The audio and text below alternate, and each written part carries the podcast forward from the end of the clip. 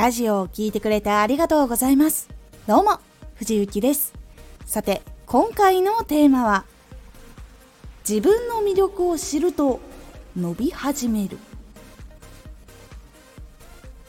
結構自分の魅力って気がつきにくい部分っていうのがあります。ですが、そこは相手から見れば、なぜか分かりやすいということがあります。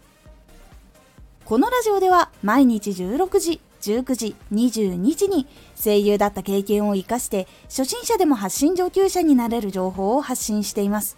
それでは本編の方へ戻っていきましょう。で自分の魅力っていうのは自分がこう感じるここがいい部分っていうものと実は相手から見た時にここが魅力っていう風になる部分っていうのがありますでもその自分が魅力と考えていることっていうのは相手に魅力と感じていないなら魅力じゃないって思うのは実は違うんです。実はそれは自分の魅力っていうのは場合によっては伝わるのに時間がかかるものっていうのが実はあったりします。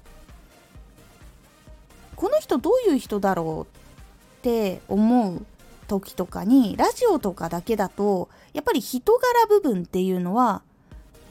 そのラジオをずっと聞かないとわからない部分だったりとかしてじわじわ浸透したりするんですよ。そうすると相手はもっと分かりやすい部分の魅力っていうのに気がつきやすくなるので後になってから実は気がついたりとかその敏感にその音声とかから感情とか人間性とかを感じやすい人には伝わったりっていうのが起こったり実はするんです。そしてあなたが思っていなかったけど他の人からここすごい魅力とかって言ってもらえる時っていうのがあると思うんですけどその部分はあ自分にもこんな魅力があるんだっていう風に受け入れていくのが結構いいです。でその自分が思っている魅力と他の人から教えてもらった魅力。この2つを理解してどんどんどんどん内容に取り組んでいくと実はそのチャンネルでの個性っていうのが出来上がっていくので伸びやすくなっていきます。なんで伸びやすくなるかっていうと長所が伸びるとチャンネルっていうのは分かりやすくなるっていうのと同じくその魅力と感じてくれる人に届きやすくなるっていうのがあります。磨けば磨くほどそこの部分っていうのが分かりやすくなるので届きやすくなるんです。求めている人に届きやすくなるっていう傾向があるからなんです。結構その活動とか仕事とかそういうのでも結構多いんですけど自分のその魅力っていうのを知るとすごく楽しく前に進みやすくなるっていう流れが多く出始めます。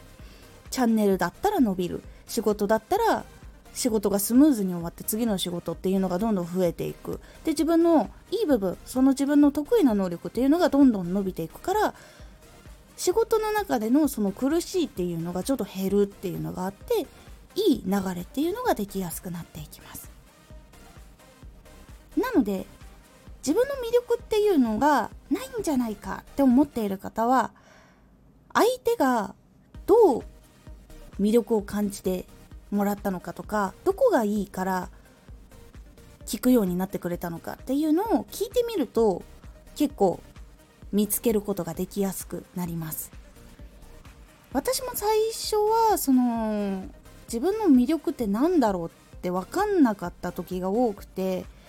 それで配信したりとかいろんな人の話を聞いたことによってあこういう風に見えているんだとか自分はそう思っていなかったけど他の人にはそういう風にこう受け取ってもらえているんだっていうポジティブなこととかも知ることが結構できるのでそれによって自分の魅力を知るとかなりオーディション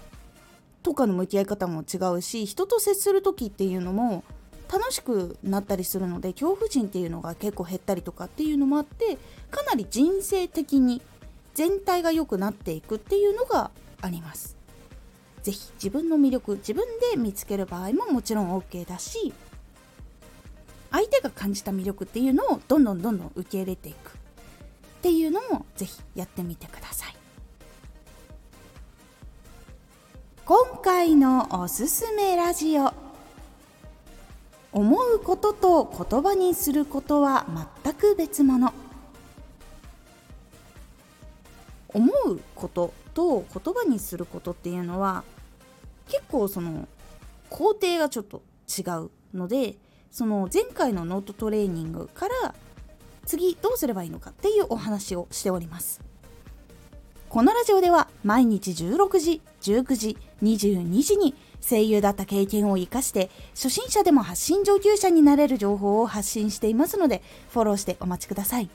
毎週2回火曜日と土曜日に藤雪から本気で発信するあなたに送るマッチョなプレミアムラジオを公開しています。有益な内容をしっかり発信するあなただからこそ収益化してほしいラジオ活動を中心に新しい広がりにつながっていってほしい